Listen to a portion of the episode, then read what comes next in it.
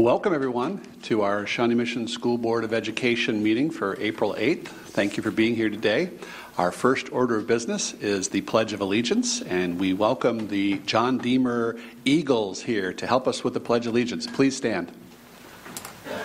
To the flag of the United States of America and to the republic for which it stands, one nation, under God, indivisible, with liberty and justice for all. Thank you so much. And Mr. Shackelford, would you like to have them introduce themselves? I think that would be great. We're going to have. Uh, Okay. so we're just going to have everybody circle around and just introduce their, themselves, first and last name, guys. And then if you want to, you can share something that you love about Diemer. Okay? Who wants to go first? And you might need to move that mic down too if you're going to. There you go. Step up to the podium.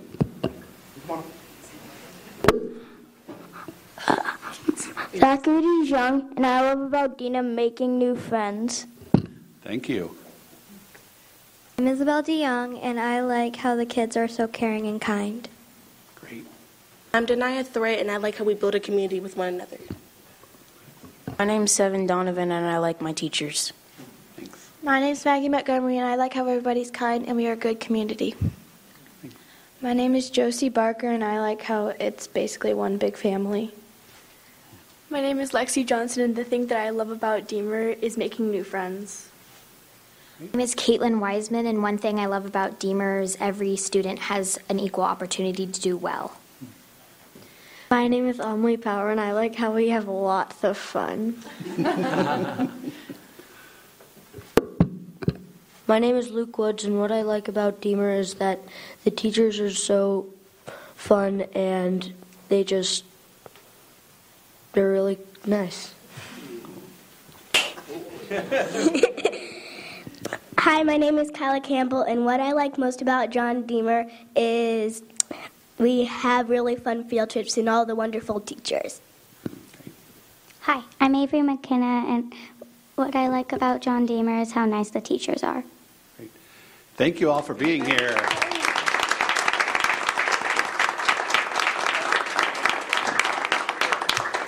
And like I told Mr. Shackelford, you're more than welcome to stay the whole meeting if you'd like. However, I feel like the weather's pretty nice outside, and I tried. Thank you. Thank you. Thank you. I'd also like to take a moment and welcome any students that we have here that are part of a class that they're taking. I happen to know that we have some fellows over here from Rockhurst, if you want to stand up and say hello. Uh, five gentlemen from Rockhurst that are part of a civics class, and they've attended a Prairie Village City Council meeting, and now they're here to, to witness a Shawnee Mission School Board meeting. So, welcome. Awesome. Any other uh, students here? Oh, here they come. And they have to stay to the end before they get their signed. Welcome.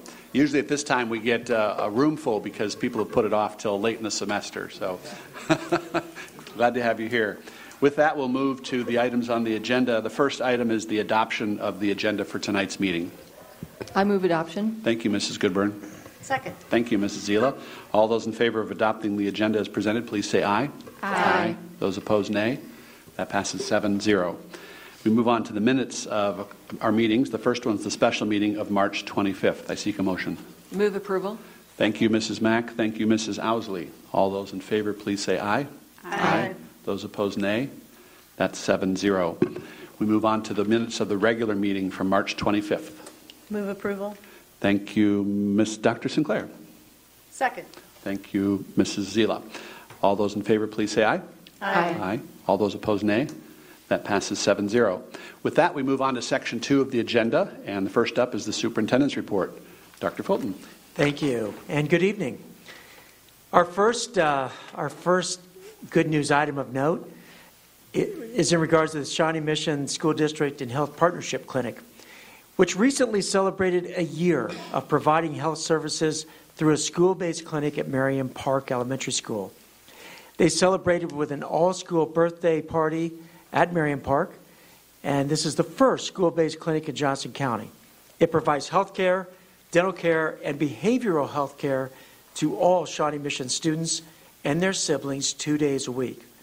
For information about hours of operation and how to make an appointment, uh, that's all available on the district website, and we're going to provide a link to that in the board recap. It was a great celebration. I had an opportunity to go, and the, the kids had a lot of children had a lot of fun with the celebration. We thank all of our partners for their great work. We also want to celebrate Wyatt Boyd, an eighth grader at Hocker Grove Middle School, who was declared the state champion at the Kansas State GeoBee for the second year in a row. He was presented with a $1,000 prize and was invited to compete in the National Championship Bee held in May in Washington, D.C. Uh, Boyd's social studies teacher is Patty Winkler. Congratulations both to uh, Wyatt and to Ms. Winkler. Shawnee Mission students demonstrated scientific strength in this year's 2019 Kansas, Nebraska, Oklahoma Regional Junior Science and Humanities Symposium. Peyton Panovic, a Shawnee Mission West senior and a biotechnology student, earned first place recognition, a $2,000 scholarship, and qualified to present research at the National Junior Science and Humanities Symposium, which will be held later this month in New Mexico. Elizabeth Faulkner, a Shawnee Mission East junior and also bio, biotechnology student, was selected to present a research poster at the National Symposium. Studi Dalal, a Shawnee Mission East senior, was named a finalist and was invited to the National Symposium to moderate presentations and present her research. Miles Martin, a Shawnee Mission East science teacher, was presented with the Teacher Award to honor educational excellence in STEM. So I want to thank all of our students, um, along with Mr. Martin, for uh, just outstanding accomplishments. The Shawnee Mission School District Family and Student Services Department will be hosting a Spotlight on Student Wellness event this week. The district has partnered with several area agencies to provide resources and information to parents and caregivers. The event will be held from 5 p.m. to 8 p.m. on Wednesday. April 10th at Shawnee Mission Northwest High School. The event is free and open to all parents, guardians, and care providers. Attendees are asked to RSVP to reserve childcare. And there's going to be a link to RSVP and to find out more information, and that too will be included on the board recap. That kind of uh, highlights our, our key events in the district, but we had a very big event in the state that happened recently, as you know. This weekend, Governor Laura Kelly signed Senate Bill 16, the school finance bill, which provides approximately $90 million in new education funding in order to meet the adequacy requirement of the Kansas Constitution.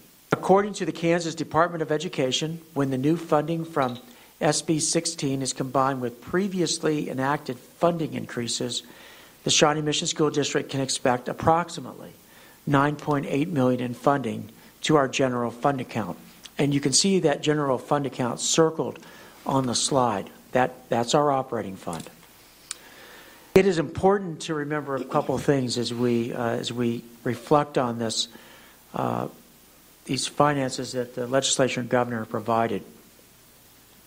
And uh, part of that is, is that uh, next year, you know, the funding increase that we see that we're going to realize comes on the heels of a long period of inadequate funding not just in Shawnee Mission, but really across the state of Kansas. The current school funding lawsuit began in 2010 and was prompted by budget cuts that started in 2008. As we plan forward, some of our resources are going to need to be dedicated to begin to recover from those previous shortfalls. This school year, we've worked hard at providing you with regular updates and projections on our financial situation and shared with you some of the actions that we've taken to adjust to these budget challenges. As an example, you know, we've shared the $1 million uh, in cuts to Title I funding that Shawnee Mission has experienced and the changes that we're making in response to those cuts. Those cuts were achieved, that $1 million in cuts was achieved in part through administrative restructuring and cost savings over a two year period. As a result, we were able to preserve existing social workers and instructional coaches at schools that will no longer qualify as Title schools. And we did that by shifting funding from the Title I budget to the operating budget. That was an important first step. We've also talked about other items that are extremely important to this board, including uh, thinking about the provision of additional social worker positions in order to support the social and emotional needs of our students. There are also, as you know, ongoing costs associated with district budget. They include new or reallocated positions, increased costs to health insurance, transportation, and utilities, along with new costs for supplies and services, which when you take all those and put them together, that's about 3.5 million. We're going to be presenting a more detailed financial update at the next board meeting on April 22nd. But with all of that, we do want to, again, take time to thank the legislature and the governor for the additional resources the district will receive. And uh, we'll keep you updated as we move forward in planning for the 19, um, sorry, 2019 2020 school year. How's that? Thank you. That concludes my report. Great. Thank you, Dr. Fulton. And with that, we'll move on to uh, item 2.02, and that is our update on the strategic planning that's taking place. Yes, and I'll, I'll go to the podium for this. This will be a brief presentation. As, as shared at our last board meeting, we are in the process of working with action planning teams to identify uh, specific strategies that will be helpful as we uh, implement the beliefs, mission, objectives, and parameters of our strategic plan. All of this fits really nicely into expectations of all Kansas school districts. And that expectation is, is that as school districts, we will plan for improvement in student learning outcomes. You see that represented in this slide. We're following under the uh, KESA model a continuous improvement process where last year we spent time identifying needs. This year we're going through the process of determining our goals. That's true for uh, district and building uh, uh, site councils, district level and building level site councils, as well as uh, improvement teams. But importantly, we're doing value added, an important value added piece, which is we're going through our own strategic planning process, which will directly support KESA goals and objectives. As we go through this work this year, we spent a lot of time providing uh, district level data. That has been the foundation of our work.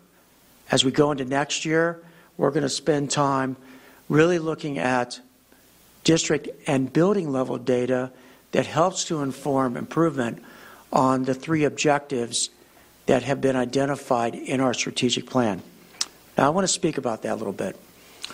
As we go into this data work, there's a good deal of foundation that needs to be laid in order to use data effectively in the continuous improvement process. We have, through the use of district level data, identified the need to focus on improving outcomes for all students we see disparity in our data, and we want to address that. As we go into next year, we'll begin to drill down uh, into building level data. That will include both, those will include academic as well as social emotional indicators, of which discipline data is one. In order to get ready for that, we're in the process of identifying research protocols that will be important to the public sharing of any data. Here's what I mean by that. When you share information in the public, you have to be extraordinarily careful that you do so in a way that does not violate individual rights. You will have, we will have, in some cases, schools with very low numbers of students in some of the disaggregated groups. We have to have research protocols in place to make sure that we don't do anything to inadvertently identify a student just through um, having a very small n. So we're going to go through the process of, uh, and have been going through the process of identifying what are good research protocols when you're sharing data in public. How do we make sure that we protect student rights in that process? How do you use data to inform the improvement process and make good decisions? Some of those decisions take place at the classroom level. As you work with individual student data. Others occur across teams of teachers, maybe math teachers at the secondary level, grade level teachers at the elementary level. You have to have protocols in place. We're establishing those protocols through our, uh, our PLCs. And then the, the final piece is, is you also have to really begin to work with site councils in a way that is helpful as you think about big picture school issues. How are we doing as a school? How are we doing with all students? How are we doing with disaggregated students? How do we use this data to inf- and research to inform next steps in learning in this place that we call school? So, I want to make you aware of that. That there's there is a good deal of data work that needs to be done, both in the uh, appropriate use of, of that data, but also uh, collecting that data and reporting it in meaningful ways. We'll be working on that. We started working on that now. We'll work on that through the summer so that we're, pre- we're prepared when school starts in the in the fall to really use that data effectively. Do you have any questions for me? Questions for Dr. Fulton? Yes, Dr. Sinclair. Um, thank you for that um, overview. Um, is do you have a, a sense of um, kind of uh, thinking about what data we have available? How much enrichment of the kinds of metrics that we're collecting? You know, are we looking? Do we have the majority of the information we need to make kind of more um, informed decisions as we're going forward, or are we going to be building more information, more um, proactive kinds of um, benchmarks? Sure. Every school district has lots of data. Mm-hmm. The challenge is to use it meaningfully Mhm. and also to get it, use it in a way that's timely in the decision making process. Uh, we, we currently do not have a data warehouse. That's important. You know, you have to have a way to collect the data, create data dashboards, kind of look real time at what's happening. You have to make sure that the data that you're looking at is clean, which means Consistently uh, is consistently collected and reported in the right ways. That's a lot easier when you're looking at academic data where there's a third party. For example, state test data is relatively easy, right? You take the test, it goes to the state, they report the data back. And so there it is. Any data that is collected at the school level and self reported is always, uh, always has a tendency to have human error involved. Oftentimes that's not intentional. It's just difficult to make sure that you have continuity in the way in which data is reported. And so that's work that has been going on, and we're still working on trying to get our data collection process, collection and reporting process clean enough to where we feel like the data that we do have is useful. And so that's that's work that will never end, but you want to get your data to a point where you feel like it's actually clean and usable, uh, so you can actually make good decisions with the data that you have. So we have work to do. Some of that work will be done in preparation for next year. I will be honest with you, some of this is going to take a while. For example, you don't just drop a data warehouse or some solution like that into a system. You have to identify uh, what that warehouse is going to look like. You have to design the data dashboards that go with it. That is realistically 18 to 24 month work. Now, there's things you do in the meantime. You don't stop and you do use data, but it, it becomes more robust as you start to have the systems in place to help you work with data more effectively. Mrs. Ousley. So, um, just for clarification purposes, because you're you, you sound really smart like an academic, and for the average parent, Sure. I think the impression is that, you know, like some of the systems we have in place, for example, Skyward, that it just has it already, and it's just an issue of going in and printing it out, and it's not that there isn't information available. It's just that because there isn't a uniform process for how certain things are reported in each building, you, you aren't looking at something in a uniform way that's meaningful to build data sets out of because of the way Skyward is set up. So just to clarify, there's not a, oh, we can just go in and print everything off of Skyward and that's uniform and meaningful because it's not, because it, the human error, it's not that it's error, it's just that there's variation in each building and it's not uniform throughout. Am I saying this in English in a way The that's way- understandable? Yeah, simply put, the way that our data is put together right now in the district is extraordinarily cumbersome. And when you look at the depth and breadth of the data that we deal with, and we're talking huge files, right? Lots of data. So we have to be so we have to begin to identify strategies where we can pull all that data together, make sure that that data is accurate, and then use it in a way that's meaningful for school improvement. But you're right. I mean, it's it's it's kind of spread out among a lot of different sources. And so that's part of what we're trying to do is figure out a good game plan to put together. And we have been working on this, and we'll continue to work on it. What I want to make sure you that the, the two messages that are important tonight are is that we're committed to doing that work. We're going to we're going to do the very best we can to walk into next year to where we can deal with building level and data, building level data that's uh, put together in ways that's accurate and appropriate. So we're not getting into any kind of uh, violations of individual student rights. And then uh, finally, we have some long term work to do in terms of putting together a, uh, a software strategy, if you will, to get data into one place where we can look at it, ask research questions, and quickly begin to find out answers to those questions. And that, that, is not, that is not an issue, by the way, that's unique in any way, shape, or form to, to, to us. That's, that's, that's, a, that's an issue that every district across the country deals with. Some are further along with others in the tools that they've developed to um, effectively work with data.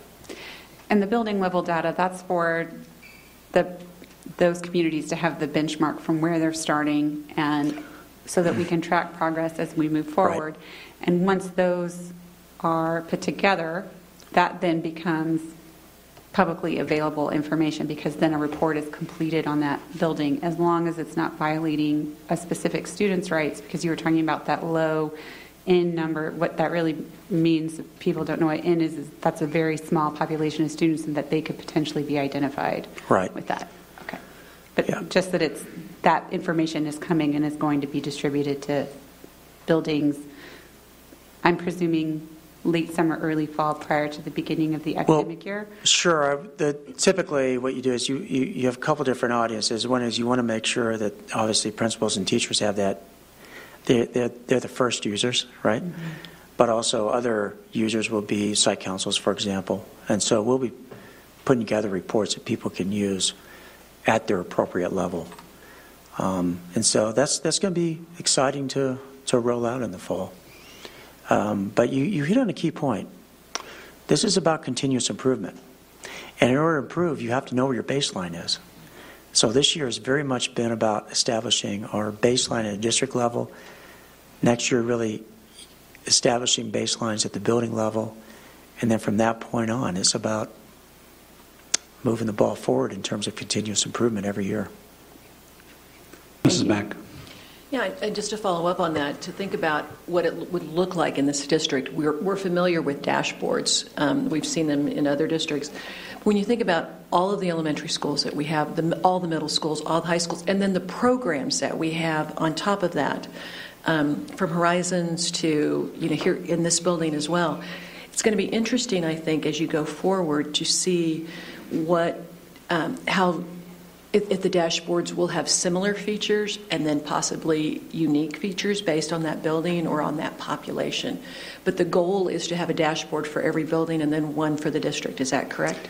That's what you do with dashboards. I will add this the first and most important audience is really the learner. Right. And so you build this from the learner up, not from, say, the superintendent down. Because what's most important is does the learner know where they are in the learning process? Where am I academically? Where am I social emotionally? How am I growing? What are the benchmarks that I'm trying to hit? I mean, it's the learner that really is at the center of the data, and then everything flows up from the right. learner. Other questions from board members? Thank you for the update. Oh, I do have okay, a question. So, where are we on the timeline? So, June 24th, I think, is coming pretty quick. Is it, it is coming pretty quick. We action teams will continue to work through May uh, according to their schedule.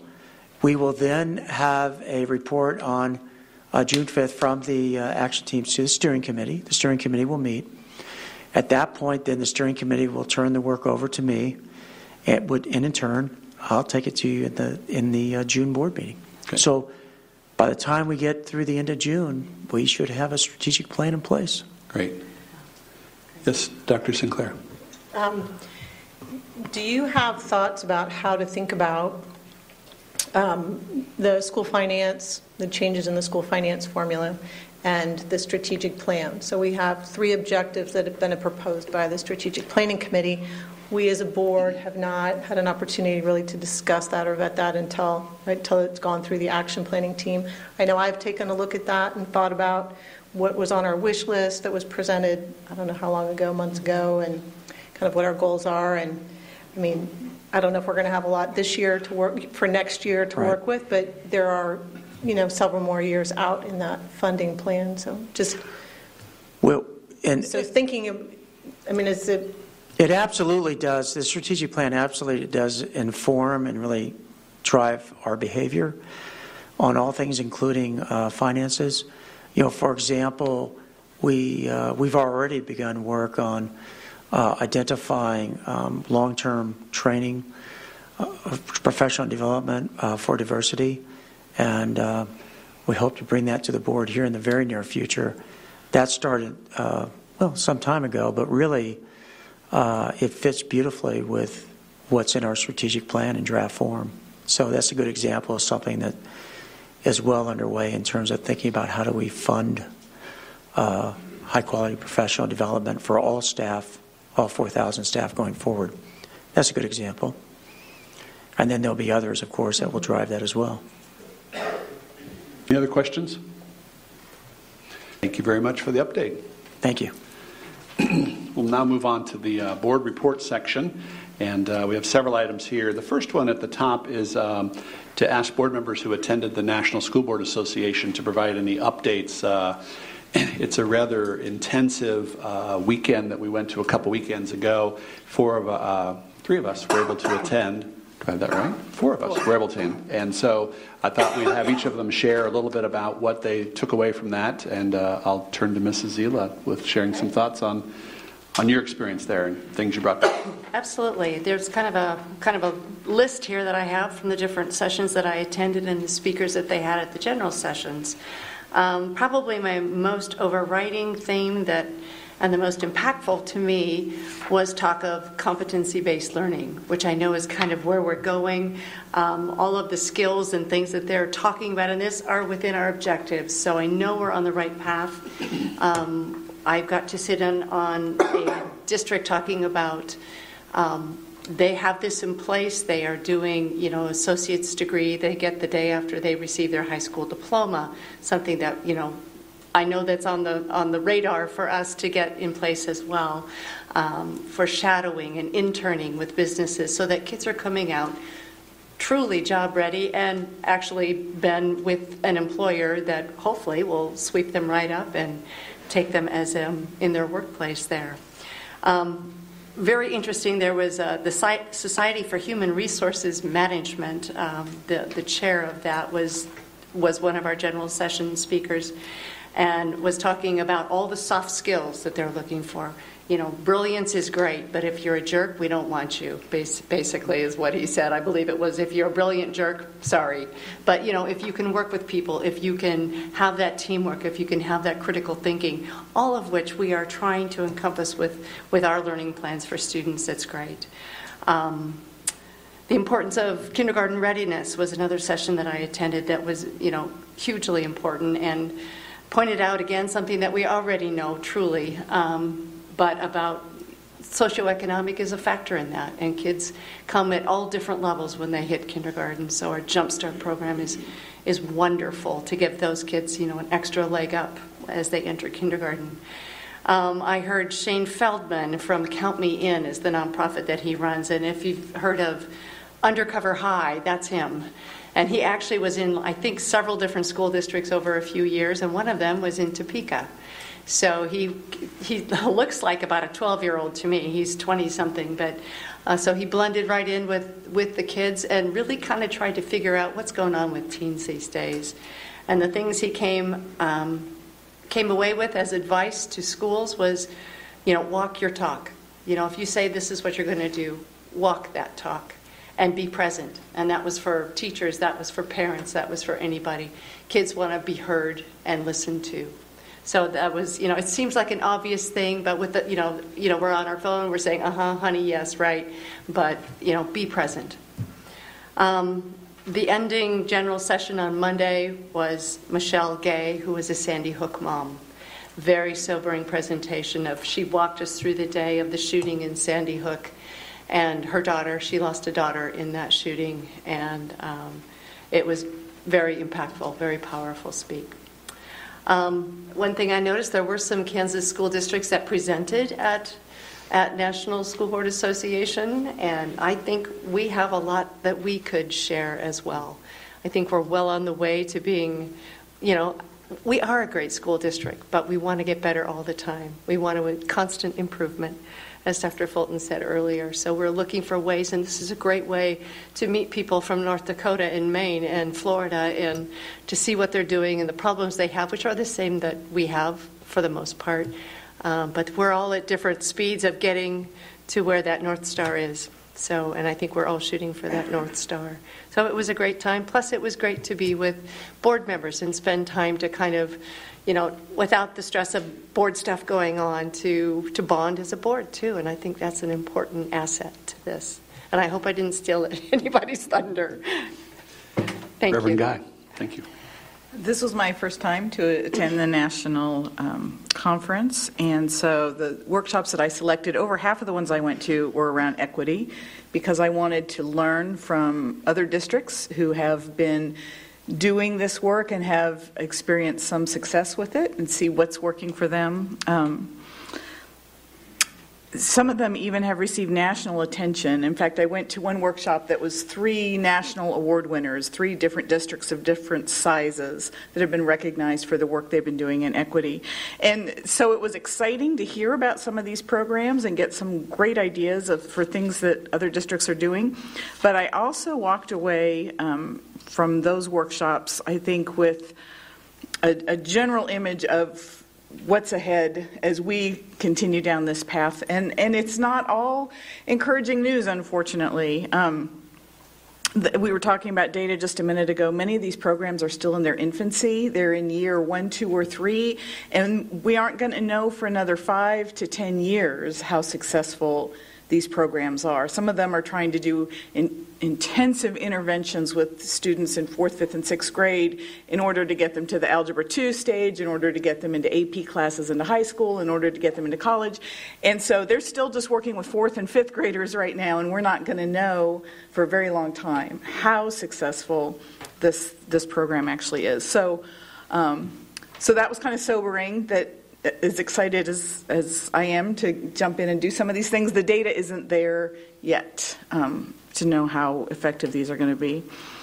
Um, the other sobering thing is that districts that do this intensive focus on equity work obviously can't be doing that intensive focus work in other areas, and that uh, creates some tension within their districts. And so they were just laying that out there for us to be aware of that if, if you're going to do this intensive equity work, you're probably going to hear from people who want you to be doing other intensive focuses that you just you don't have time to do.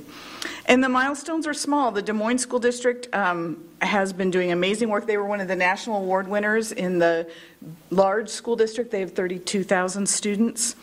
They uh, have a fantastic coordinator of diversity and equity that's been working for three or four years now, uh, doing phenomenal things. And so they asked her what her biggest celebration is so far in her work. And her biggest celebration is that last year, for the first time in decades, their achievement gap didn't grow.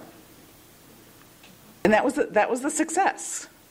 Um, that it didn't grow. So again, that was kind of sobering for me to say, wow, you work at this for three to four years, and that's the result that they're seeing, which is a win um, for them. Um, and one last thing that was sobering to me is that uh, somebody from the audience asked in that workshop with the three award winning districts what the diversity rate was within their staff, which is something we've talked about at length numerous times.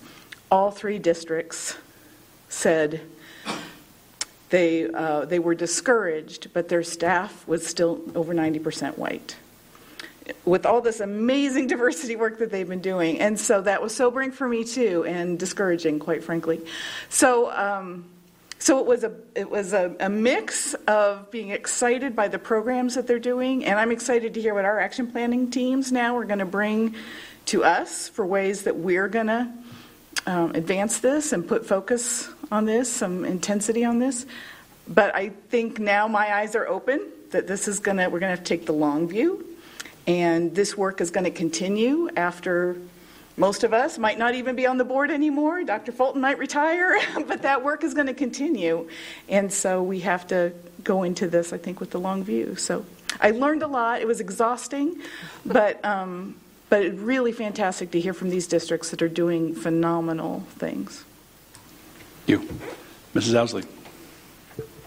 So I, um, I tried to attend sessions that focused on how to build a positive culture, um, a culture where people are happy and they trust each other, and you can, um, when you have those high levels of trust and satisfaction, um, people are more readily able to meet their goals because instead of working against each other, they're all working towards the same objectives.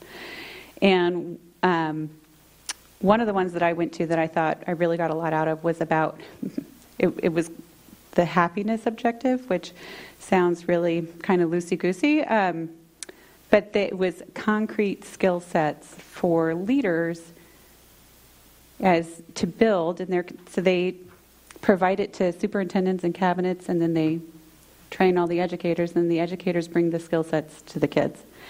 And um, the guy from Harvard who was giving the presentation has implemented it in a few different districts, one of which was the Flint district. Um, and the superintendent from Flint, it was interesting because she said, you know, whenever anybody finds out I'm the superintendent of Flint, that their initial reaction is, oh, I'm so sorry. and she takes great offense to that because she has a great district and her kids are doing very well. Um, and she said one of the reasons she likes this program is because everybody deserves to have happiness. And no matter who you are, you should have happiness should be something that you have within your grasp. And then another superintendent that spoke was really kind of on the opposite end of the socioeconomic spectrum from Flint, um, wealthier district, and he said that one of the reasons they had emphasized building a culture of happiness was because um, the way we have systems set up right now, we're constantly moving the goal of, as to when it is that you're allowed to be happy. So we set it up to where, well, you're going to do well in high school so that you can get into a good college. And then once you get into a good college, you're going to do well in college so you can get a good job. And then once you have a good job, then you keep moving the goalposts. And so we've taught ourselves that you basically at the end, you're never happy because you're not allowed to be happy until you reach whatever your goal is. And if the goal keeps moving, then you don't ever obtain that and that this is a fundamentally wrong process in that while happiness should be a goal in and of itself, happy people are more likely to be successful. So if your end goal is success, then providing the skill sets for happiness helps you to get there. Um, and they, I mean, he laid out certain things on, on how you can teach children specifically how to use tools to be happy. And um, the wealthy, the superintendent from the wealthy district said he, the impacts that rippled out from the district to the community. He said within the first year they had kids performing better and less discipline issues. But by the second year, they could tell a difference in the parents. So what had started with, you know, the leadership team and then had gone to the educators and then had gone to the children and then had gone to the broader community. And one of the things we talk about a lot, or at least we have since I've been on the board, is social um, and mental health issues and how we can best address those needs in our community. So whether or not you're at a lower socioeconomic spectrum or at a higher one, these are really valuable skill sets to have that don't just positively impact kids, but has the potential to positively impact your entire community. And for me, what struck me about that is that as someone who's been a public education advocate for many years, that kind of goes along with my fundamental belief about what public education is, is that it is the foundation for you know, positive growth and success in a community. That's why it's so fundamental to our democracy. So not only can we raise good citizens um, and kids who have a future, unlimitless future, whatever we put in our vision statement, but that we could potentially also have the opportunity to give them the skill set to be happy and have happiness be an end result of something that a school district did. And I thought that was really powerful. So I went in, the um, very sketchy attorney, and came out like, oh, that was really awesome. So. so it worked, and it was and it was lovely seeing the people, the districts that were presenting on it, because they really had a um, they really had a lovely energy, and you could tell they were a team and very positive. Um, and so, in any event, I have all of that to provide to everybody here, and it was useful. And I, I really appreciated having the opportunity to go. I really appreciated listening to the Sandy Hook mom speak. Um, one of the fascinating things about that conversation that I didn't even catch during the presentation, but caught afterwards as we were discussing as a group, thanks in part to Dr. Atha pointing it out, um, what she said was when she, she was talking about the victims and in the classroom where all the students died, there was actually a substitute teacher that day. And it really makes you think about the nature of our district being a system. We are, we are operating in a system, and how we create and maintain and implement that system, the processes we put in place for that, has such far reaching consequences. I'm not saying anything with regards to there's no causality there, that's not it. But when there's something in a system that isn't quite what it normally is, you just don't even know how much it can impact an outcome. And so it really hit home for me every single thing that we do dramatically, dramatically impacts a day. And we might not even know it but for an outside event bringing it to our attention. Um, and obviously, in light of current events all over the place, that was a very powerful testimony that she provided. Um, the Sandy Hook children, I think, would now be teenagers. They would be turning 13. So, thank you. After those wonderful summaries, I'm not sure I should even try to go, but I will. Um, I attended uh, many sessions, but I'll go. I'll be brief. Um, I went to one on strategic planning because uh, that's what we're doing. But what's interesting about it is the presenters were um, a suburban or rather an inner city, eh, suburban Chicago district and a somewhat suburban uh, St. Louis district. And so they had already shared with us not only the process but the results. And I shared my notes with the board here. I'll just read these quickly. They, they each talked about kind of the things they anticipated and then the things they were surprised by in the process. And the three concerns that were identified in, in one of the processes that bubbled up that they didn't know that would have as high priority would be number one, safety, number two, social and emotional well being, and number three, the effects of social media. So those were some things that bubbled up as priorities. I'm sorry, with concerns, but in the priorities area, they really honed in on a couple interesting points. And this is a combination of the two districts, and they were the whole child focused education, so the whole child part, the equity focus to the instruction delivery, which we've talked about a couple of times now, the development of a more diverse teaching staff, and again, we've talked about that already, and then optimizing teaching and learning environments for all students. So those were a blend of two districts' priorities that I, I took away from that. Went to a board governance workshop. um, interestingly enough, they were, they were discussing three modes of governance. I hadn't seen this dissected like this before, but uh, they had the fiduciary mode, the strategic mode, and the generative mode. And that was a newer word to me. The fiduciary mode, they essentially said the question typically is either what's wrong or how, does, how much does it cost? Whereas the strategic mode is how are we going to fix it? What's the plan? Or in some cases, it's here's what you need to do. But the third is the generative really means to look at it from multiple, multiple perspectives and really asking questions like what is the key question or um, what are we trying to solve as opposed to what we need to do next.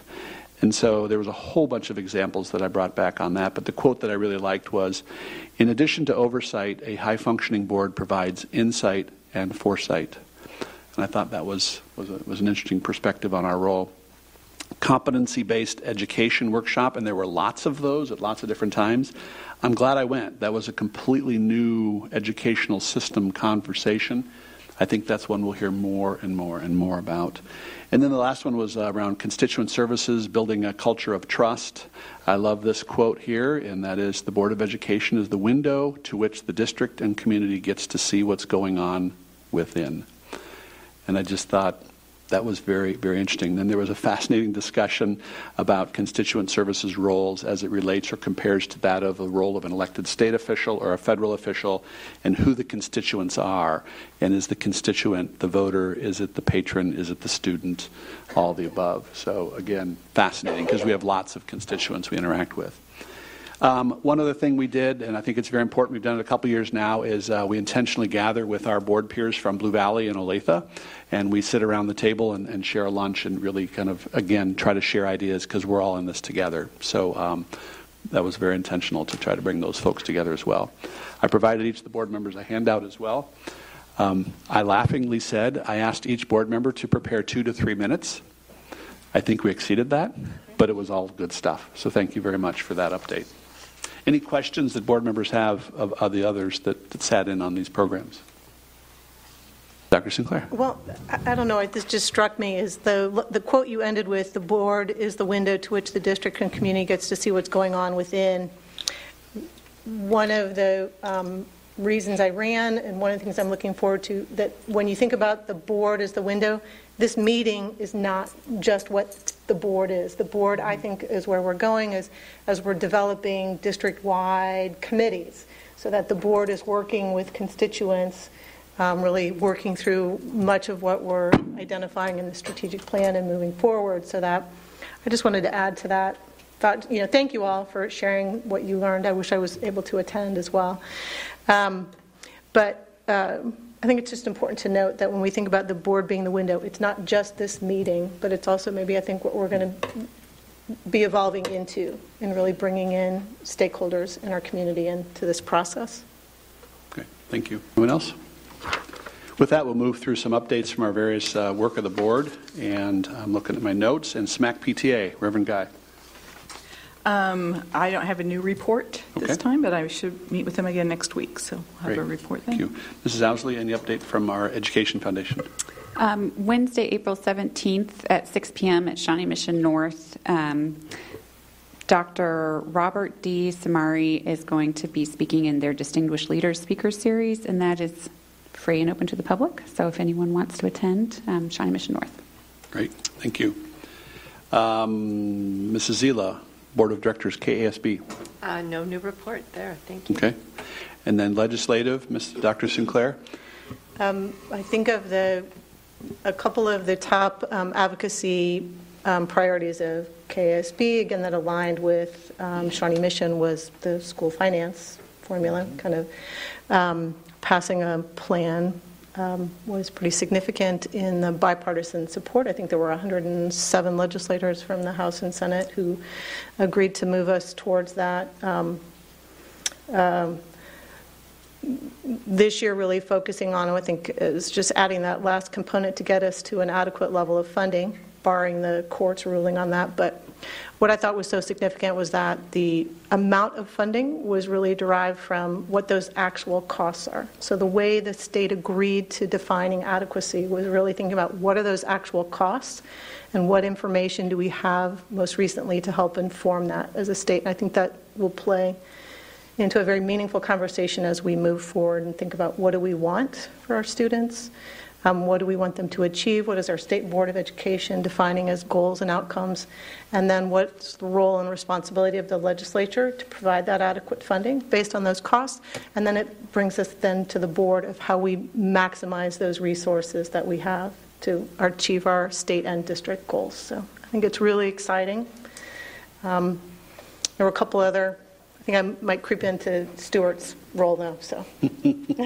Well, that's fine, and I, I'll, I'll share a thanks as well to not only um, our professionals that are on the ground and, and Dr. Atha and Dr. Little who provide us updates, but um, I was very aware of how engaged um, our, our overall Shawnee Mission community was. I mean, the amount of advocacy that was taking place, the amount of interaction with our state representatives during these key votes was, was pretty impressive. Um, I as all of us have a chance to talk directly with some of our state representatives, and they said, You've got an engaged community. Um, they've been all over us, and uh, keep it up. it's, it's never ending, but that, they, they really appreciate hearing from us, and that was very important, and I think that helped get a couple of things across the line. Mm-hmm. Uh, how about constituent services, Mrs. Goodburn? Um, no report right now. Okay, thank you. And uh, professional services, Mrs. Zila, any update there? No new update, thank you. Okay, well, we've got a new line to add to our agenda, and that is um, uh, the Board Policy Committee. As we've done over the past couple of meetings, we've uh, established the committee structures, and we approve the structure for our Board Policy Committee. I asked for folks to uh, provide their names forward, and I'd like to present the following three names as the appointments for the Board Policy Committee going forward Mrs. Goodburn, Dr. Sinclair, and Mrs. Zila. Thank you for the three of you for stepping forward and being a part of that. Um, the congratulations is over. It's time to go to work. Um, we've got a couple of things that are right before us. Certainly, um, we're going to be updating and addressing some food services questions. We've heard in our previous meetings some things that we are looking at, so that'll be something that Dr. Fulton and the staff will be working directly with the committee on to get that ready to begin to discuss um, what we would need to do to update our policy around food services. Secondly, um, the legislature passed, and I think it's still going to the governor's desk, but the changes to when the Board of Educations and school districts across the state have their organizational meetings, and so we'll need to address that one coming up. I think Dr. Fulton leaned to me earlier and said, and there's eight other items he would like this committee to work on. So, uh, again, thank you for serving. And Mrs. Mack. Yeah, point of information there's some things from public comment that when Mrs. Zila, Reverend Guy, and I work together, there are some policy things that need to be tightened up. So, what is the best way to do that? Just send a memorandum to the, to the three members of the committee? Good question. Um, I think we should route it to Dr. Fulton. Through Dr. Fulton? Yeah. Okay. And then, because that's where a lot of these additional policy things that we were just talking about are going to get routed. But Okay. thank you for asking. Mhm. Anything else around that? Well, we look forward to your work. It's going to be very important. Uh, with that, we move on to uh, item 2.04, and that's public comment. Um, all right. Thank you, Mrs. Winring. We'll move on to item 3.01, and that is the overview of the middle school and high school ELA, ELA adoption. Dr. Fulton? Yes, and I'm going to have Dr. Hubbard do the introductions here. this on? There we go. I'm just going to be very brief, but I want to take this opportunity to talk just a little bit about um, the curriculum and instruction team, Dr. Darren Dennis and Travis Gatewood. Um, Travis, Travis has really led this charge on the ELA adoption, and he has done an amazing job, and I think you're going to see that through his presentation. So, um, we had a very large committee of teachers that gave a lot of time and effort, so I want to recognize those teachers that did an amazing job helping us through this process. And we had kids involved this time too, which was sort of fun. So, I'm going to let give Travis the floor and let him take it away. Thank you to the board and thank you to the district leadership team for your support of this ELA resource adoption. I'm really proud and positive of the work that was done by our ELA resource um, pilot team. Several of the members are in the audience tonight and would like to recognize them. I'm also very proud and positive of the work of the ELA um, teachers this year in general.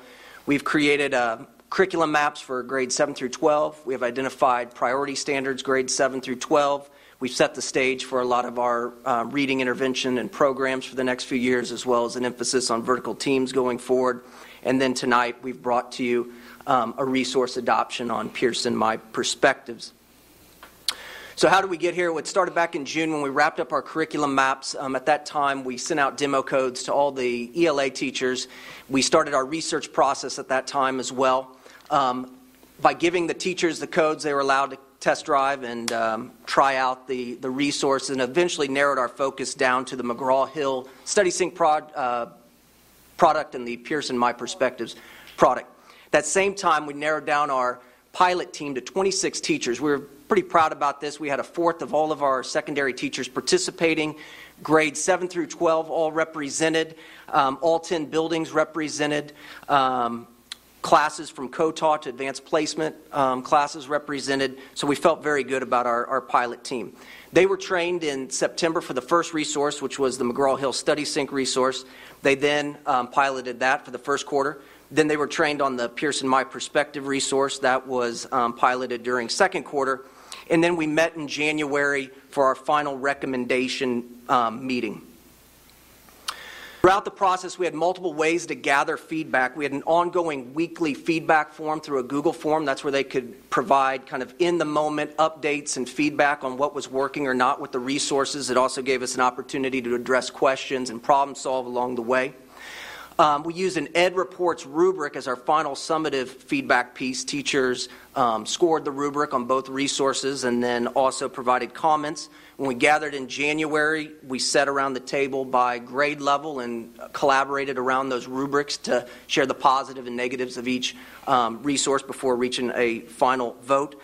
Um, we also used a Google form to gather student feedback, which teachers distributed to the students. I'm going to speak a little bit more to that in just a second, but we gathered feedback from over 1,200 students in the process as well, um, which I was very proud about. And then we took one final definitive vote through a Google form where it was a yes no for each uh, resource, and I'll share that information here with you um, as well. So, from this slide here, we can see that um, we had over 1,200 responses from students, um, represented in all grade levels.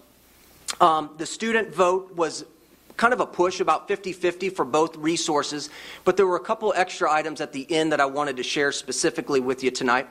Um, we asked an extra question about whether students preferred to read from a digital or print resource. Um, as you can see in the results there, um, with the 1,200 students, we still had a 53% of a student vote for the print resource. Question two then also asked students whether they preferred to annotate online or on paper for those close reading, um, reading comprehension skills. And as you can see here, 60% of students still preferring um, paper to do that. So that was feedback that helped drive our final recommendation, along with all these other factors here. Um, first of all, EdReports, which has become kind of the national vetting group for a lot of curricular materials, gave Pearson a perfect score. Um, when we took that final definitive vote amongst the pilot teachers, it was a 21 to 5 vote for the Pearson product. Um, as we just mentioned, the students wanted that balanced approach to print and digital. Um, the text within the Pearson are diverse, they're evidence based, their standards align. Um, the units also follow these intentional learning progressions that match the Hattie research, which our curriculum instruction and assessment um, department has been um, studying this um, semester. We spoke a lot about soft skills and social emotional character development just a minute ago. Um, there's a lot of self regulation strategies built into the units as well um, to teach some of those soft skills, plus some collaboration um, protocols for when students are working together, which we really liked. For the first time, and as long as I can remember being a long-time person in, in Shawnee Mission, this gives the ELA teachers an online tool as well to differentiate for interventions and enrichment. Um, that is going to be a powerful tool for us to um, leverage in the classroom. And I think another point that was just mentioned from the board, one of the other pieces in picking um, Pearson was we had a lot of uh, purchasing capacity with our contract. And I think teachers are very excited about growing, diversifying, making more inclusive, modernizing our reading selections so that students see themselves represented in the text. And thanks to those snow days was actually kind of a benefit. It slowed us down and allowed teachers to make some um, really intentional and purposeful decisions. And we've had some great vertical team talks around what our literature is going to look like and making sure students see themselves in that literature going forward. I'll speak to these next couple points in just a second, but um, also on kind of the bottom line financial piece, Pearson gave us a great competitive um, bid as well in this process. So we're looking at an eight year contract with an optional two year extension. And there you see three novels per license. So we're looking at over 35,000 novels that we're going to be able to pick up and divide amongst our teachers to, again, modernize, diversify, make more inclusive our, our literature. Um, it's also going to help us build our instructional capacity um, as a district with the ongoing professional development schedule that will come with this. So we should see a push there. We're also getting a national headliner as part of this with Kelly Gallagher, a big name in the ELA community, who will come in next spring of 2020 and run some PD with our ELA teachers. Um, the IT department liked the fact that uh, Pearson was moving to the Clever rostering platform, which had allowed for better access on and off site, um, as well as better communication between Pearson products. Um, and then we're also going to be given a dedicated customer success manager to help with the implementation as we go online, which will be a learning curve for our ELA teachers because, um, again, we've been working out of a print resource um, for a lot of the time. So, for the next steps, uh, with your approval, we will push quickly to get a uh, PD schedule in place. We want to get as many teachers trained in May as possible so they have the summer to work with the resource, and I will provide ongoing optional summer trainings where teachers can collaborate up here um, during the summer. We'll have training during pre service, we have training planned for the um, SMSD. Impact Institute that we're putting together in June. Um, we'll have webinars throughout the PLCs all through next year. Um, but at the end of the day, I mean, this gives us a guaranteed viable core resource for a guaranteed viable curriculum, and I think we're really ready to move the work. I think Pearson um, meets a lot of those pieces that we just talked about by giving us a balanced approach to print and digital. Each student will be given a student uh, consumable text that they can write in, take home, um, and use, as well as the online piece. Um, it meets that issue of equity by diversifying our curriculum and bringing it up to speed. Um, it's going to build our instructional capacity with all the PD that's coming with the program. Um, and I think um, it has some of those social emotional character development um, protocols built into the unit design as well. So, again, we thank you so very much. Um, in general, just this year, I just want to say how proud I am of being in the, in the Shawnee Mission School District. I've served on the Cornerstone Committee this year, the steering committee, and then my role as curriculum coordinator. I see all the pieces coming together and feel really good about our direction and momentum. So thank you very much. Thank you. Uh, questions about this item? It is something that we're going to seek action on later under agenda item 5.02. But uh, while we have the folks here, any questions? Yes, Reverend Guy. Just out of curiosity, um, so 21 teachers voted for this. What were some of the concerns of the five that, that didn't vote for this?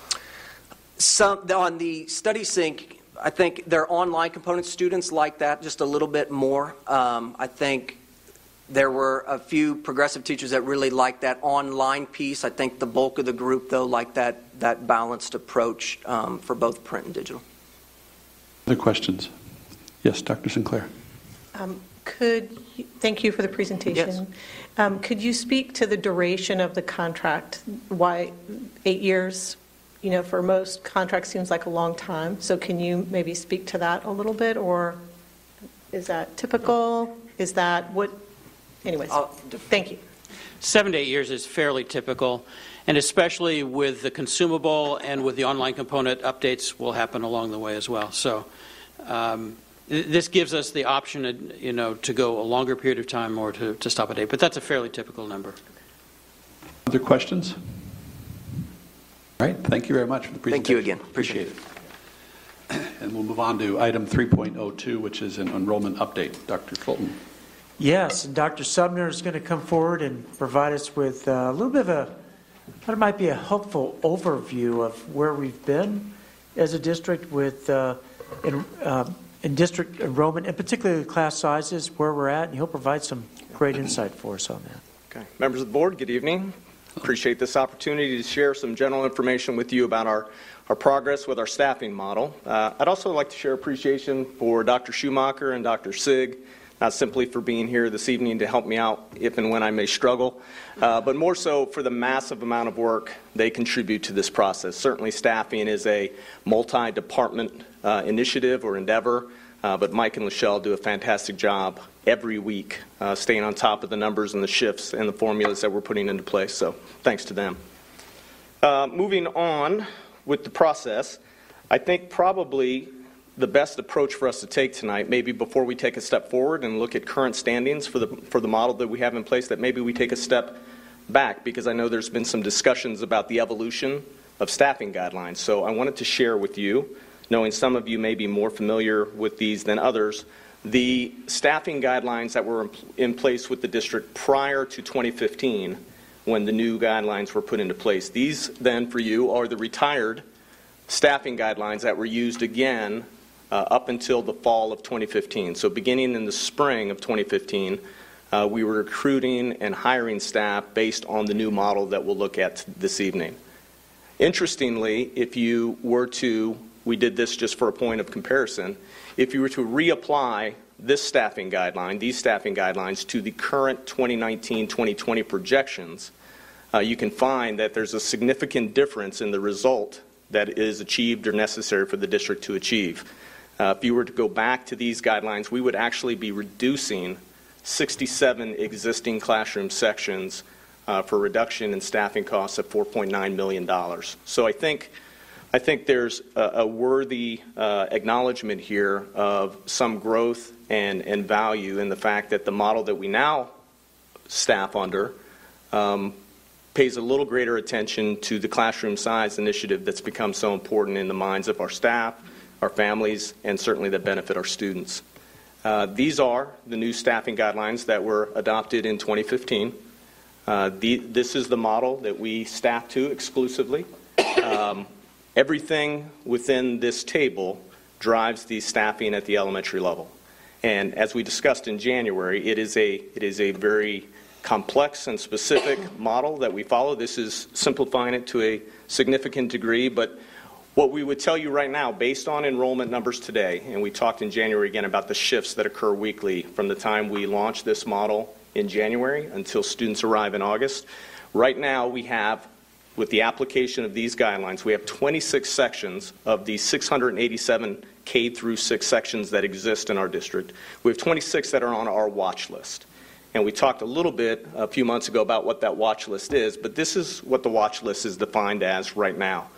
Any section, K2 right now, that has more than 23 students but does not exceed the cap of 24 goes on the watch list.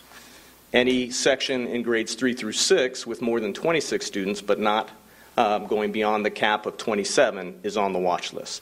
These are classrooms. We're watching every section every week with fluctuations, new information on enrollment. Uh, but these are the sections that we are watching most specifically for the opportunity or the need to adjust their staffing allocations. Um, right now, if you were to, people say, well, if they're that close, why don't you just hire somebody today? And the first answer is because these numbers will change and change and change. Um, so we can't overreact to the figures that we see today. We, we watch them like a hawk. We make team decisions between the iLead team, the HR team, and the building principal. Uh, and we determine when it is best then to begin looking and then to ultimately hire new staff. If we were to make a move on the 26 sections that were on the watch list right now, we would be spending just under $2 million. And, and the investment of $2 million is not the challenge. I, I hope we've been very clear about that, especially in our conversation in January. The challenge is not the investment in additional staff. The challenge is doing it at the right time. Because probably half of the schools or half of the sections that are within the watch list now won't be three weeks from now, but they'll be replaced by somebody else. So you can see the focus that has to be on this and the, the very intentional work that has to be done between departments and with the principals to know when we zero in and we, when we make those decisions. Um, we use a lot of uh, data that's been collected, trend data that's been collected over time to know when a school is probably more stable with their enrollment and when there's likely going to continue to be shifts. Uh, so we apply all of that information to making those decisions. But the bottom line is, once, once we exceed those once we exceed those guidelines, the process for looking to add somebody begins. So I just wanted to bring them up one more time and then answer any questions you may have. Again, it is, it is early in the staffing process uh, because staffing, we talked in January, staffing begins in December and it ends in August. And, and that's, that's really the way it is now. Uh, we will be working these numbers, we will be working this process well into July, and hopefully not very much into August, but, but every year an anomaly occurs, something occurs that uh, the trends didn't point to or nobody could predict, uh, but we're as responsive in August as we are in April. Happy to answer any questions you have. Questions from board members. Mrs. Zila. I would think that at the year, the kindergarten numbers must just throw you into a tizzy. I mean, because kids walk in the first day and go, "What? I had to re-register and let Sure. you know I was coming." So, how big of an influx is that, or do you have teachers in reserve to kind of figure out how Sure. to? Ki- Kindergarten, How to of course, is the most difficult to project. So our, our current model basically is to use the existing kindergarten enrollment and build from there. It is the one that we watch most closely. It is the one that we count on principals to gather local data most effectively through Kindergarten Roundup and other activities like that. Um, we, we send constant messages out to communities asking them if you haven't enrolled, if you haven't pre enrolled, please do so now. The, the more, probably kindergarten by far evolves the most over time. But we do. We, we, we have an early hiring system that you're all familiar with. Now, that, that pool of candidates um, evaporates fairly quickly once we get into the spring and start placing people.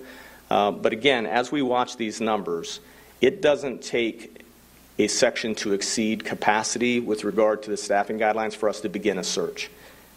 Throughout June and July, we are interviewing staff just in case. And it's really not just in case, it's just in time because we know we're going to have to add sections through June, July, and even August. So we don't stop interviewing, in fact, because we want to know what's available to us because that's part of the decision.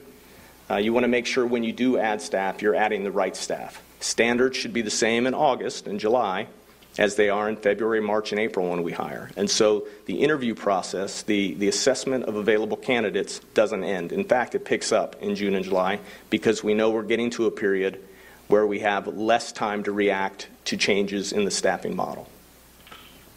Mrs. Ousley, are you all done? No, go ahead, I Ms. just, I just Yeah. really had one other comment, Yeah. and that was, thank you for recruiting in December. There was a time, not so many years ago, that we waited until May, you know, to all the retirements and everything we figured out.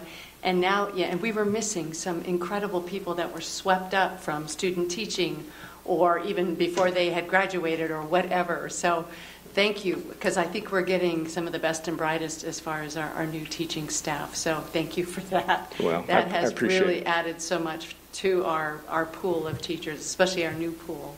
Well, thank you for your kind remarks. Mrs. Ousley. Thank you. I, I'm curious, is this available somewhere? It's not in the board docs yet. Is that, because I've had a couple inquiries from folks, and I would just, if it was in the board docs, I'd link and It will send to be, it will be added in. Okay, great. Um, We were finishing it up today, but we'll make sure it's in public view. Great. And then um, I have t- two follow-up questions. One is, I think that there's like a misnomer right now that staffing decisions are based off of folks in the building requesting additional staff, but the staffing decisions are based off of these numbers. So whether or not you have a principal clamoring for additional staff is not necessarily the issue when a staff person is placed in a building. It's actually what are the enrollment numbers. That's where the decision is made. Everything is driven by the guidelines and, and enrollment. And, and within those guidelines, we have tried to uh, apply consideration to a number of different factors from, um, you know, uh, high level needs of a particular cohort of students to everything else. We've tried to roll into the consideration process through the design of these guidelines. So principals know that they advocate for additional staff as those enrollment figures align with the guidelines. And, and it, it creates an equitable format for staffing. Uh, it's not the squeaky wheel gets the most attention type issue. It is, it is much more objective because of the guidelines. And then um, my final follow-up question, in some of our programs, we have kiddos who are in a designated classroom for services that are outside general education needs, but those students are also integrated into a general ed classroom um, because that's, everyone has a right to the least restrictive environment. Absolutely. But the head count for the kiddos in the um, special education or whatever the outside educate, that's where that head is counted. So is that, is that still the case where you, if you're, enro- say you're enrolled in like a special speech class and so your head is counted in that speech class? Right. Is your head then counted in the general education Yes. class? It is now counted in the you sh- general you should education be class? you should be um, recognized in both settings. So- and, and so, especially at the elementary level, where we have much more of a of an on-site management of our section size and who's there, um, it's it's not uncommon at all for us to make sure that students who spend maybe less than half time in that gen ed setting are they still are- But they are counted. still in the represented in the count. Absolutely. classroom. So that's that's where the the object, objectivity becomes a little more local in, in nature, in that we count on our principals who do a great job of recognizing those circumstances. And so when we send out initial projections, sometimes you're right, sometimes that doesn't hit. But our principals provide immediate feedback when this model is first given. The first thing we say to principals is, okay, tear this up, tell us where we've omitted something, tell, tell us where our numbers are off base. And the principal says, hey, you've got me projected for 80, you know, 80 fourth graders next year, and right now I have 87 third graders. And so we go back and we shift uh, the formula that was used to project those numbers, and we, we kind of uh, include this current reality adjustment to it. Principal says, hey, that's true. I have this many full-time students in that section, but I have three, se- three students that spend time in this class and need to be, you know, accounted for as well. for as That- well. That's right. So it, that is um, not always been the case, and, so that is actually that's an improvement because one of the reasons I got involved in public education advocacy was because my daughter's class was um, at the maximum limit, but then we also had kiddos in the class who joined for general education purposes, which put us over the limit. But at the time, finance finances did not allow for that accounting. So that's good news. Yeah, we, we, we would want to make sure that we work with principals to determine who's where and how, how often they're there because those, those figures should absolutely be um, part of the consideration process for these guidelines. Uh, if we have someone whose services are so light uh, that they are they are in for a, a very small fraction of the time and we are otherwise within guidelines, um, one student under that circumstances, I don't want to mislead you, would not necessarily roll us to an additional staff member. Uh, but certainly, if the time spent in that class and the and the, the number of students having a similar experience with such, uh, the principal would certainly be in a position to build a case to say, hey, this this should be considered as uh, us going beyond the guidelines. Thank you. Yeah. Yes, uh, Mrs. Goodburn, then Mrs. Mack. Um, Thank you for this um, for your presentation. Um, How about middle school and high school? Sure. So Okay, that's my question too. So- so I know it changes a little bit because It now it's based on enrollment, and the students all enrolled in January, February Yep. timeframe, somewhere in there. So can you? So a, a similar process in that prior to 2017, we did not have a, a targeted set of staffing guidelines. And uh, Dr. Schumacher, uh, with the assistance of Dr. Gilhouse, uh, really initiated a process that was a significant shift from what we used to call the sit and debate for additional staff process. It was, it was the squeaky wheel got the attention, and, and staff was allocated in a, a fairly non standardized form. It, it seemed to work, but it wasn't as clean and certainly wasn't as objective as the process that's in place now. So we've established a, a benchmark for section size, uh, class, sorry, not section size, but class size and class ratios that we are transitioning to more slowly at the high school because things were uh, fairly out of uh, coordination with that type of model. So rather than going to a school and saying, hey, we've got this new model in place, and for you to be compliant with it, we need to take nine FTE from you this year. Uh, that wouldn't have been good for anybody. So we have tried to hold people harmless as we adjust to these standards. Right now, you would find at the middle school and high school level that our, our class student to teacher ratios are anywhere from 21 uh, to 25 uh, across the middle school, which we think blend nicely with the uh, philosophy that we're trying to achieve K through 12. Uh, the exception to that would be a program like Horizons, where uh, the ratio is closer to uh, 1 to 16. So, but becoming more standardized at the secondary level by far than we've ever been, and, and doing so in a very positive way, I believe. And th- at this time, are you are you all really more concerned with like retirements that happen throughout, and like maybe a special teacher at a high school who's teaching a special class and trying to replace that person? Is that kind of where you're? I mean, I know you're busy with the staffing and everything at the high schools too, but is that a concern? A concern or? Well, I, I w- I would share this. Every, every week that passes now, uh, being in April, uh, it becomes more challenging, right? It's, it's, it's like anything else. Um, the longer we go, we, we live in a very competitive market for recruiting in Johnson County. A lot of wonderful school districts on both the Kansas and Missouri side, all of whom want to hire the same people. So the more time that passes, the greater likelihood there is that the folks that you were seeking have found a position somewhere. So we want to hire as early as possible so the earlier we get notice on anybody who's leaving, whether you're a phenomenal third grade teacher or a physics teacher uh, at the high school level, the sooner we know, uh, the better we can prepare and, find a, a suitable uh, replacement for that position. Um, April, we still feel good. Um, May, still confident. June and July get scary. And August is a challenge.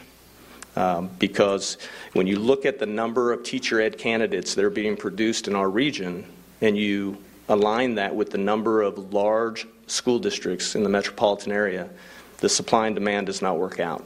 And the number of transfer existing experienced teachers that leave one home district to go to another is also very small. If you're doing a wonderful job someplace, chances are that district is smart enough to take care of you. So leaving becomes more challenging for folks because they're comfortable, they feel good about where they're at. And so that, that market is not super strong either, and especially as you get later in spring and into summer. Um, so, you know, we love to hire in December and January. February is great. Uh, but April, May, and June, um, you're, you're, you're working hard. Mrs. Mack. Yeah, I just want to follow up on the secondary um, staffing situation. Um, in 2015, when we had the retired staffing guidelines, that was interesting to me that you um, had a number of 1.9 million. If we, the, the, difference in what we've had to spend now. Mm, 4.9, I believe. Was it 4.9? Mm-hmm. What was it? 4.9? That was okay. Because we really we have now put more emphasis, and this is my observation from being on the board is that we um, really targeted lower staffing guidelines in the elementary schools. We also took um, the families no longer pay fees in the elementary schools. We put a lot of resources into our elementaries, and and um, the philosophy is you really build education at the earlier years, and it, you will reap the benefits in secondary. But we also noticed the trend in secondary that our teachers went from five hours, from six hours of teaching um, no, I'm sorry, went from five hours to six hours of teaching with only one plan. And I'm wondering, um, as we go forward, I know that we have a wish list of you know social workers, counselors, et cetera. We've also seen numbers in the past of going down from six hours down to five. Um, I bring this up not to put you on the spot, Dr. Sumner. Please understand that. Um, but looking at it as a whole in the secondary, um, because staffing guidelines really changed in the secondary, and we kept the fees the same for the students and their families as well in middle and high school. So I think as the conversation goes forward, I would like to see some of that addressed, and I would really um, love for Dr. Sumner to come back and talk more about secondary staffing guidelines um, and some of those numbers um, as we go forward. Is that fair? Yeah, we can certainly do that. Um, and this is a great conversation because when you think about that $5 million mm-hmm. that was committed to lowering elementary class sizes, that happens every year. And so you do have this, this uh, you know, you compete for resources, right? We, we heard about a curriculum adoption and, uh, or curriculum resource, really, it's not curriculum, it's the resource adoption.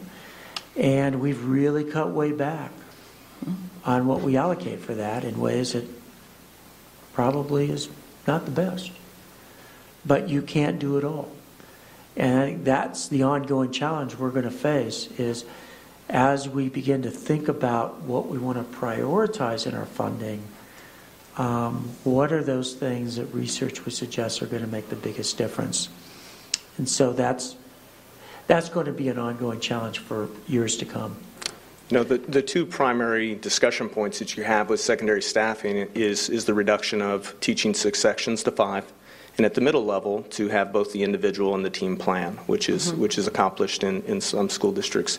So right now, when I mentioned the the average section size or class size at the high school middle school level being pretty much between 21 and 25. To accomplish either of those, you have to make a choice. You have to make a choice on whether you're willing to increase that average class size to absorb the additional staff you now have to add to reduce the teaching load at both buildings, or if you're going to almost double your expenses by keeping your staff, your, your class sizes within that same range, but now reducing the number of sections each staff member teaches. So the expense, the expense can be much greater than one might initially anticipate, depending on whether or not you're willing to increase class size within that new model or whether you want to keep it at the standard you're trying to achieve right now. So obviously we can run figures uh, in that direction, uh, but there are two there are two considerations with both of those maneuvers that have to be considered. And I would add also that there are some high schools that have different programs, and so what Mrs. Ousley was saying earlier about how you have kids that may have different needs and they're all in the same classroom, you have to look at that as no, well. No question. Mrs. Ela. I have kind of a tangential question for you. Um, we're talking about recruitment, you know, that we're starting early in December, much earlier than we used to. And I know, I, I don't know if people think you sit in your office and you wait for candidates to come to you. I know you are out there recruiting heavily. And there's been the question, you know, floating around that we don't have the diversity amongst our staff that we would like to have. Sure. In Des Moines, you know, they were saying the same thing that Laura heard in, in, at NSBA. But I know you are trying so hard to get more diverse teaching staff on board here in Shawnee Mission. I just wanted to kind of open that up to Well, give you some. I, I appreciate you acknowledging that. It, it's absolutely a priority within our department and within the school district. We want our professional staff to reflect the kiddos we serve. And, it, and it's difficult, and, and, you guys know this, that you know, uh, the, the applications that we receive, less than 2% reflect minority applicants. It's, it's, a prof- it's a problem within our profession, and it is a challenge that is experienced by, by all Kansas school districts and, and on the Missouri side as well. We have, we have initiated new um, opportunities to try to build relationships. We have had a, both a fall and recruiting trip to the southeast part of the country.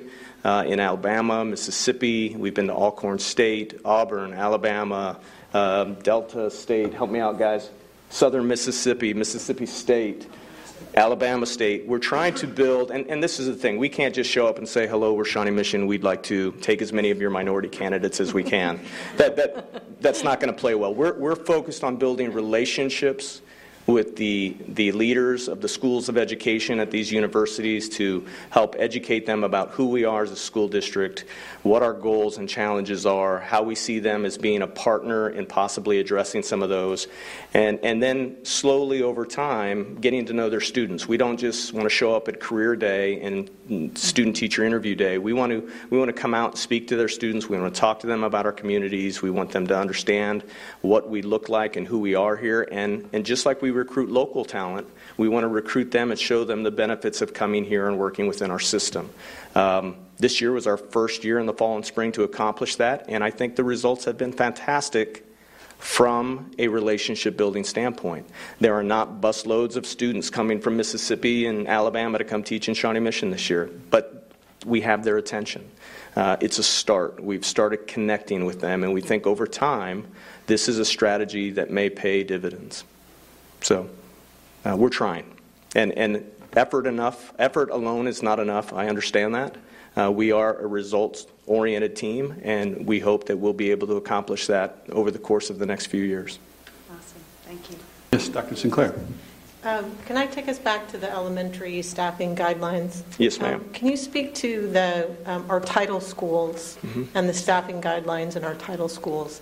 Is there a priority there in trying to keep those classrooms on the low size? How do we? Are there models around? And again, I'm putting you on the spot. Should, no, no, I, I, I, should be on the spot. This, this is what we do. So, yep. honestly, the, the, the answer to that right now is though we have discussed that because some of us have experience with doing just what you're um, referencing in, in other places. Right now, uh, as, as I tried to say, probably not very well earlier, all of the consideration um, that we have for Title I or students with uh, pressing needs is rolled into these guidelines. So um, if a principal came to us, you know, and, and they had all three sections in third grade were at capacity. That's not an ad yet. And typically, if you have three sections, we want at least half or more to be over by one before we add. Um, but if a, if a principal came to us and said, hey, listen, um, you know, we're struggling in this way from an ELL perspective, a title perspective, um, a special needs population perspective. Uh, that's a conversation we have outside of the typical or norm response. So we certainly want to be open to those discussions. But the, the, the general answer to your question is even, even those factors are typically built in to the guidelines the way they are. I, I don't know that that's the way it will be moving forward, but the, the, the honest answer right now is that's the way we operate. Yeah, I, I, that would be something I'd been interested in learning more about, your thoughts and discussions about. Certainly. We can, we can certainly bring it to a future board meeting, to talk about secondary. I, I do want to uh, uh, thank uh, Dr. Sumner and his team for what they do.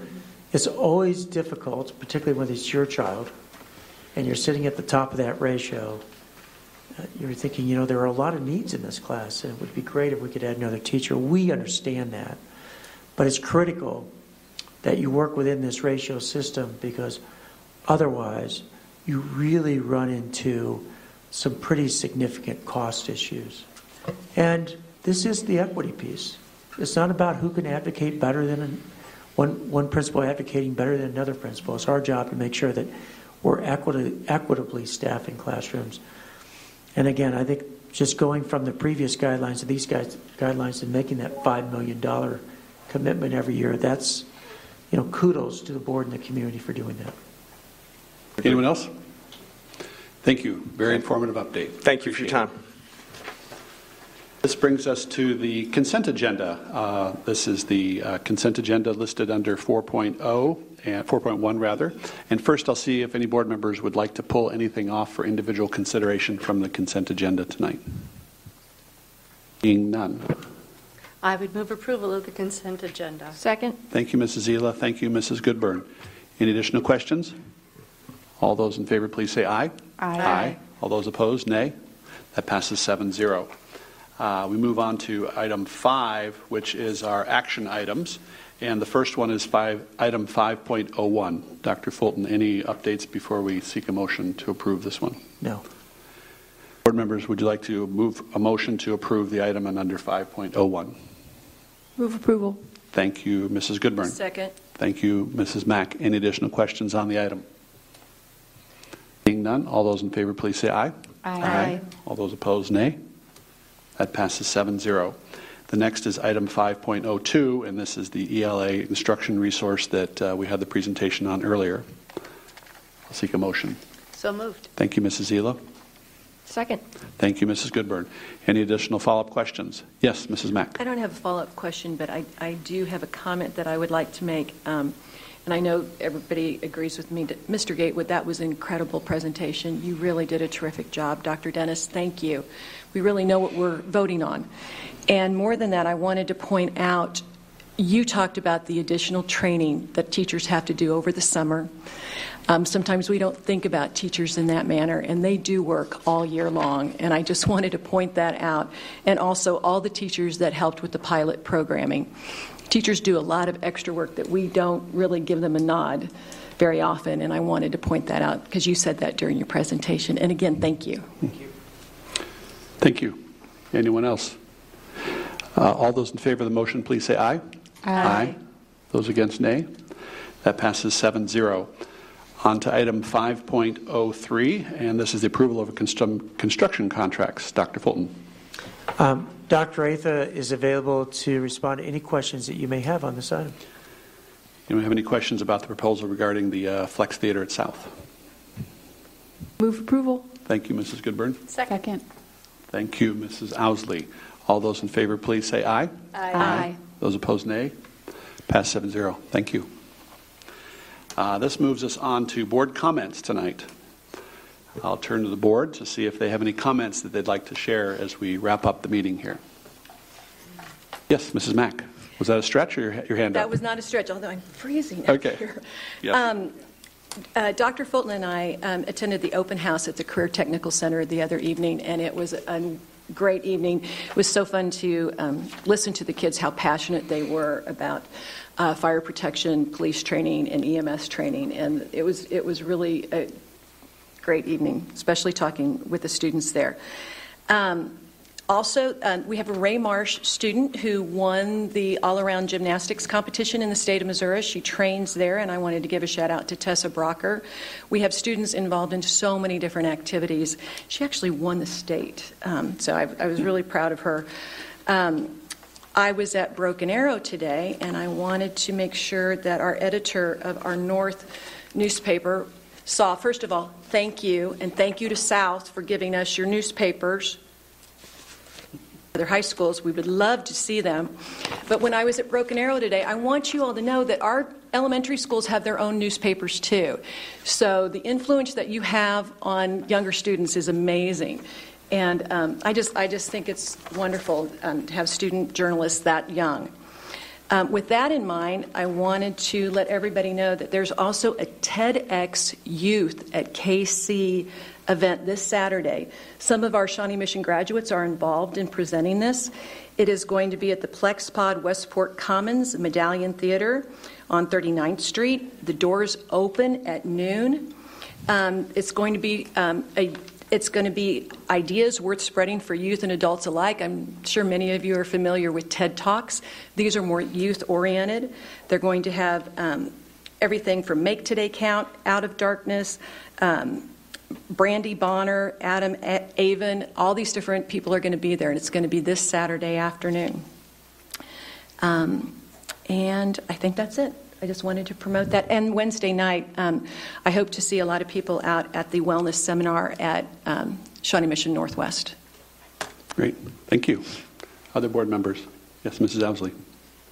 Um, so, with regards to the passage of the education funding bill, I know there's a significant amount of relief from a lot of folks. One, because it looks like this may be the first year since 2010, next academic year, that we'll have a constitutional level of funding.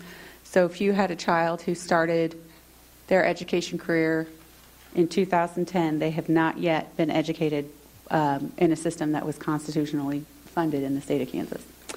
Um, and when we talk about systems, when you have that sort of critical neglect of a system, no matter how excellent it is, you're going to feel the weight of that and there will be consequences from it. So I think it's really a phenomenal moment to think about having adequate funding. um, but to also keep in mind, in 2008 and 2009, the per pupil funding was $4,400 a student. And what we're looking at for next year, that's constitutional, hopefully, if the court decides that it is, is still only $4,165 per student. So while we're definitely making strides, there's a lot to keep in mind with regards to context and perspective and where we could still potentially go. Um, but definitely savoring the moment and what that means for what we're able to do for students and for our educators and our community. Um, and so, thank you to all of the legislators who supported this and who supported our schools. It's very much appreciated. Thank you. Dr. Sinclair. Um, I have just three quick comments. Um, I'll start with the school finance and add on to um, Mrs. Ousley's comments, and that. Um, the, again, I want to thank our area legislators and those across the state who voted to support the School Finance Conference Committee um, which was really supported by the State Board of Education's recommendation and, and, the governor's plan. So we are moving back into a place not only that is um, closer, that is based on previous, the last time we were previously funded at a constitutionally adequate and equitable level. Um, uh, but um, uh, looking for looking forward to kind of new conversations around school finance, and I kind of mentioned that prior, uh, previously, of really thinking about what is it we want for our students, and what are those costs, and come together as a community to see if that's um, those outcomes are what we're looking for, and then um, looking back to the legislature and part of their performance audits that's baked into the school finance formula that will actually estimate those costs. So I think that's really important to note that that's in there. Um, and to move forward with maybe um, a conversation about what is meaningful accountability. How do we inform those decisions that we're making um, at the state level and at the school level? So I think that's another converse, big conversation that Kansas will be having, and uh, I hope Shawnee Mission can be a leader in that conversation as well. Um, there were two other pieces of legislation I think that we need to do a shout out for our area legislators is supporting the, the tax policy that goes with, with funding, the education bill, and then a new set of election laws that are um, moving us back towards uh, a place in which voting is more accessible so that you can vote at any voting site, any, any um, polling place. So we, we made some advancements there. That's another piece to acknowledge and thank our legislators again for supporting that. Um, I did have on here just another shout out for the, um, uh, the Department of Family and Student Services putting on the spotlight on student wellness on Wednesday night. That starts at 5. And then one last piece, I wanted to uh, give a shout out to the Shawnee Mission East um, PTSA. This is a great example of communities working together with the resources they have. And the PTSA launched what's called the Lunchtime Career Chats, and they bring in people from the community over the lunch hour, kind of almost on a weekly basis. And students are free to come and listen to um, any of those in, uh, to that particular speaker for the week to learn about their career, ask questions, um, just get ideas about what might be possible for the future. So, again, a big shout out to the East PTSA for um, creating those opportunities and for those volunteers who come in and share their lunch hour and talk about their um, profession and how they got there and where they're going. So, thanks. Thank you. Other board members? A couple of last things to wrap up. First of all, I saw some students join us during the meeting so I'll have to ask, did you think it started at 7? Yeah. Should we give them credit for attending? Oh, yeah. Okay, maybe we'll have them watch it on YouTube or something, right? Where, what schools are you from? We're from China North. Okay. That's a really good excuse. I like that. Everyone else? All from North? Any other students from other schools? Well, if you need anything signed, Dr. Fulton will be up here to, to sign something as well at the end to acknowledge your attendance today. And I guess we'll let it go that you got here a little later. uh, one other thing is I'd like to, to turn to my board for a second and extend an apology. Um, last week, last meeting rather, I stepped out the standards of, of protocol. And I wanted to say I'm, I'm sorry that uh, I took it upon myself to engage a patron that I turned to and also apologize. That, in fact, that was outside our standard of protocol. Um, I engaged in a conversation that was not anticipated, and that wasn't fair. And so, for that, I apologize. I look forward to uh, an engaged conversation going forward, and I appreciate the opportunity that you've extended me to have that conversation going forward. You voted to me to be the president of this board, and I don't want to do anything to jeopardize the trust that you put in me. And I felt, after reflection, that I did not hold myself to that standard. So for that, I apologize. With that, our next meeting is April 22nd. Thank you for being here, and uh, we have a motion for executive session. I move we go into executive session to discuss litigation with our legal counsel pursuant to the exception for matters which would be deemed privilege in the attorney client relationship under KOMA, and the board will reconvene in the boardroom. Um, we're taking a five minute break and then 15 minutes for executive session, so 20 minutes from now, so that would be 8.05. Is that where are we at? So 8.05. Second. Thank you. It's been moved and seconded. All those in favor, please say aye. Aye. Those opposed, nay. That passes 7 0. We will uh, be coming back to go into executive session again a second time, but there will be no business conducted after that. With that, we are done. Thank you for being here.